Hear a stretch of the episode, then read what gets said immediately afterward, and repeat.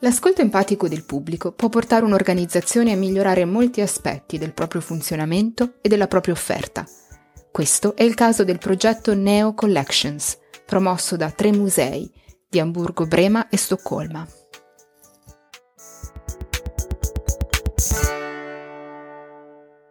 Benvenute e benvenuti al podcast di Melting Pro dedicato a Connectando Audiencias Italia, la prima rivista italiana di management culturale, marketing e analisi del pubblico.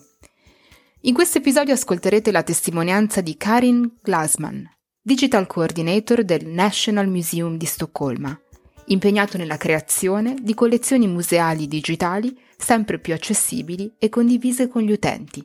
Buon ascolto! Perché conoscere se stessi aiuta a conoscere i propri utenti di Karin Glassman.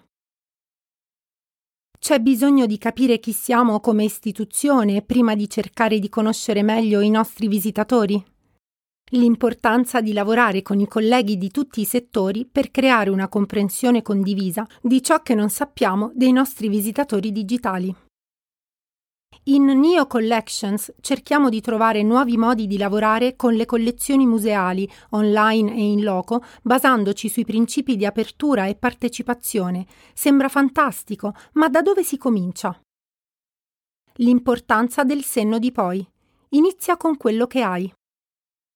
Poiché il progetto Neo Collections riguarda sia l'esplorazione di nuovi modi di lavorare all'interno dei musei che la promozione di una mentalità digitale tra colleghi, abbiamo iniziato con un workshop interno, discutendo ed esaminando la nostra idea di collezione digitale accessibile.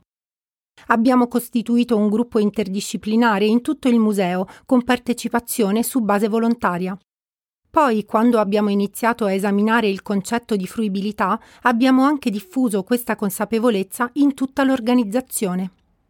Istintivamente abbiamo pensato a una sorta di presentazione online della collezione, una versione fantasiosa, futura e perfetta di collection.nationalmuseum.se. Tuttavia ci siamo resi subito conto che anche questo era un argomento troppo ampio per capire come procedere con idee, compiti e persino prototipi specifici.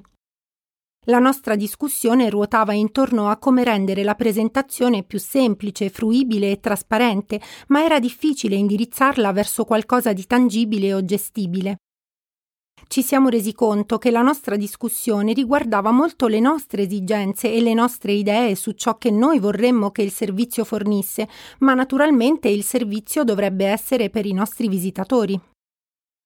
Riflettendo su questa discrepanza, alla fine siamo giunti alla conclusione che per offrire servizi migliori ai visitatori online forse dovevamo osservare più da vicino quello che pensavano dei servizi già esistenti la rivelazione un po' scioccante è che abbiamo solo una vaga idea di ciò che pensano o addirittura chi sono i nostri visitatori digitali. Diversamente da quanto accade per i visitatori in loco, lo studio sui visitatori online non è ancora diventata una routine del nostro lavoro digitale. Questo non vale solo per la nostra collezione online, che è rimasta la stessa dal 2011, tranne che per qualche piccola modifica nel design, vale anche per i nuovi formati digitali che abbiamo sviluppato per la riapertura del National Museum nel 2018, come la nostra app Visitor Guide, che fornisce audioguide e orientamento ai visitatori, oltre che l'accesso digitale a ogni opera d'arte esposta. Nel 2018 siamo stati felici della buona ricezione della nostra nuova app da parte dei visitatori. Abbiamo ricevuto dei feedback positivi e ci ha fatto molto piacere. Per qualche motivo ci siamo fermati lì a controllare il numero di utenti che l'hanno utilizzata, senza renderci conto che non avevamo alcun dato, neppure aneddotico, su ciò che i nostri utenti pensavano davvero di quell'esperienza, il che credo non sia solo un problema per noi del National Museum, ma anche per molti colleghi di altri musei. Esplorare l'accessibilità e comprendere l'empatia. Parallelamente avevamo dedicato un po' di tempo a studiare un design accessibile sia in loco che in digitale. Un momento forte durante la formazione è stato quando abbiamo capito che l'empatia fa la differenza. Non appena passi dalla tua prospettiva a quella dell'utente, diventa facile vedere dove l'esperienza non funziona molto bene o quali piccoli cambiamenti potrebbero migliorarla. Una volta gettate le basi, ecco che tutto è andato a posto.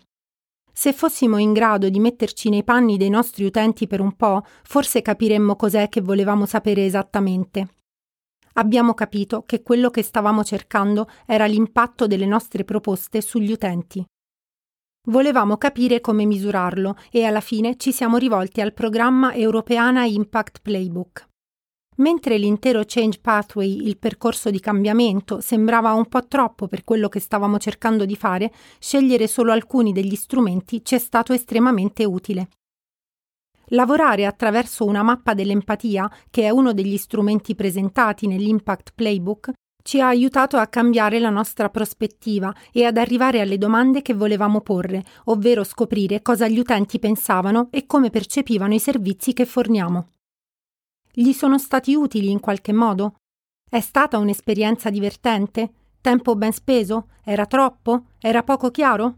Alcune domande e idee di prototipi che abbiamo avuto durante il nostro workshop Possono sembrare banali ora, ma non ci siamo arrivati finché non abbiamo fatto un vero sforzo per metterci dalla parte del visitatore. Le interviste con i nostri utenti sono state fatte a luglio e non ero mai stata così curiosa di ricevere una relazione a rientro dalle vacanze. Sentirsi a proprio agio con ciò che non si sa.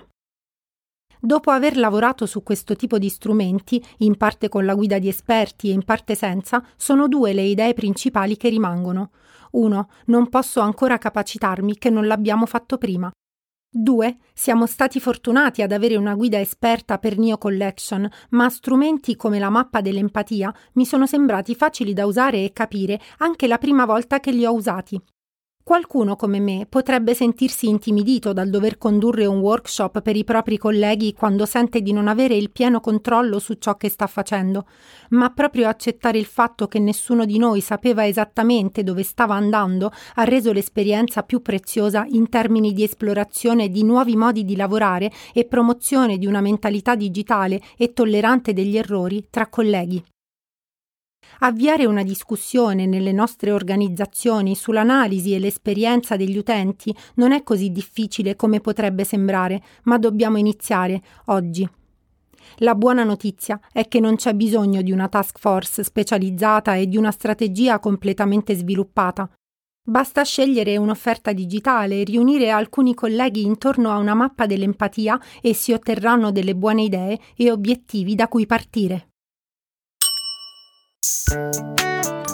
L'articolo originale di Karin Glassman è stato pubblicato su medium.com. La sua traduzione in italiano è inclusa nel settimo numero di Connectando Audiencias Italia, intitolato Mettersi in ascolto, nuove prospettive di gestione culturale. Se volete contattare la redazione del magazine per confronti o approfondimenti, potete scrivere a rivistacite-meltingpro.org. A presto!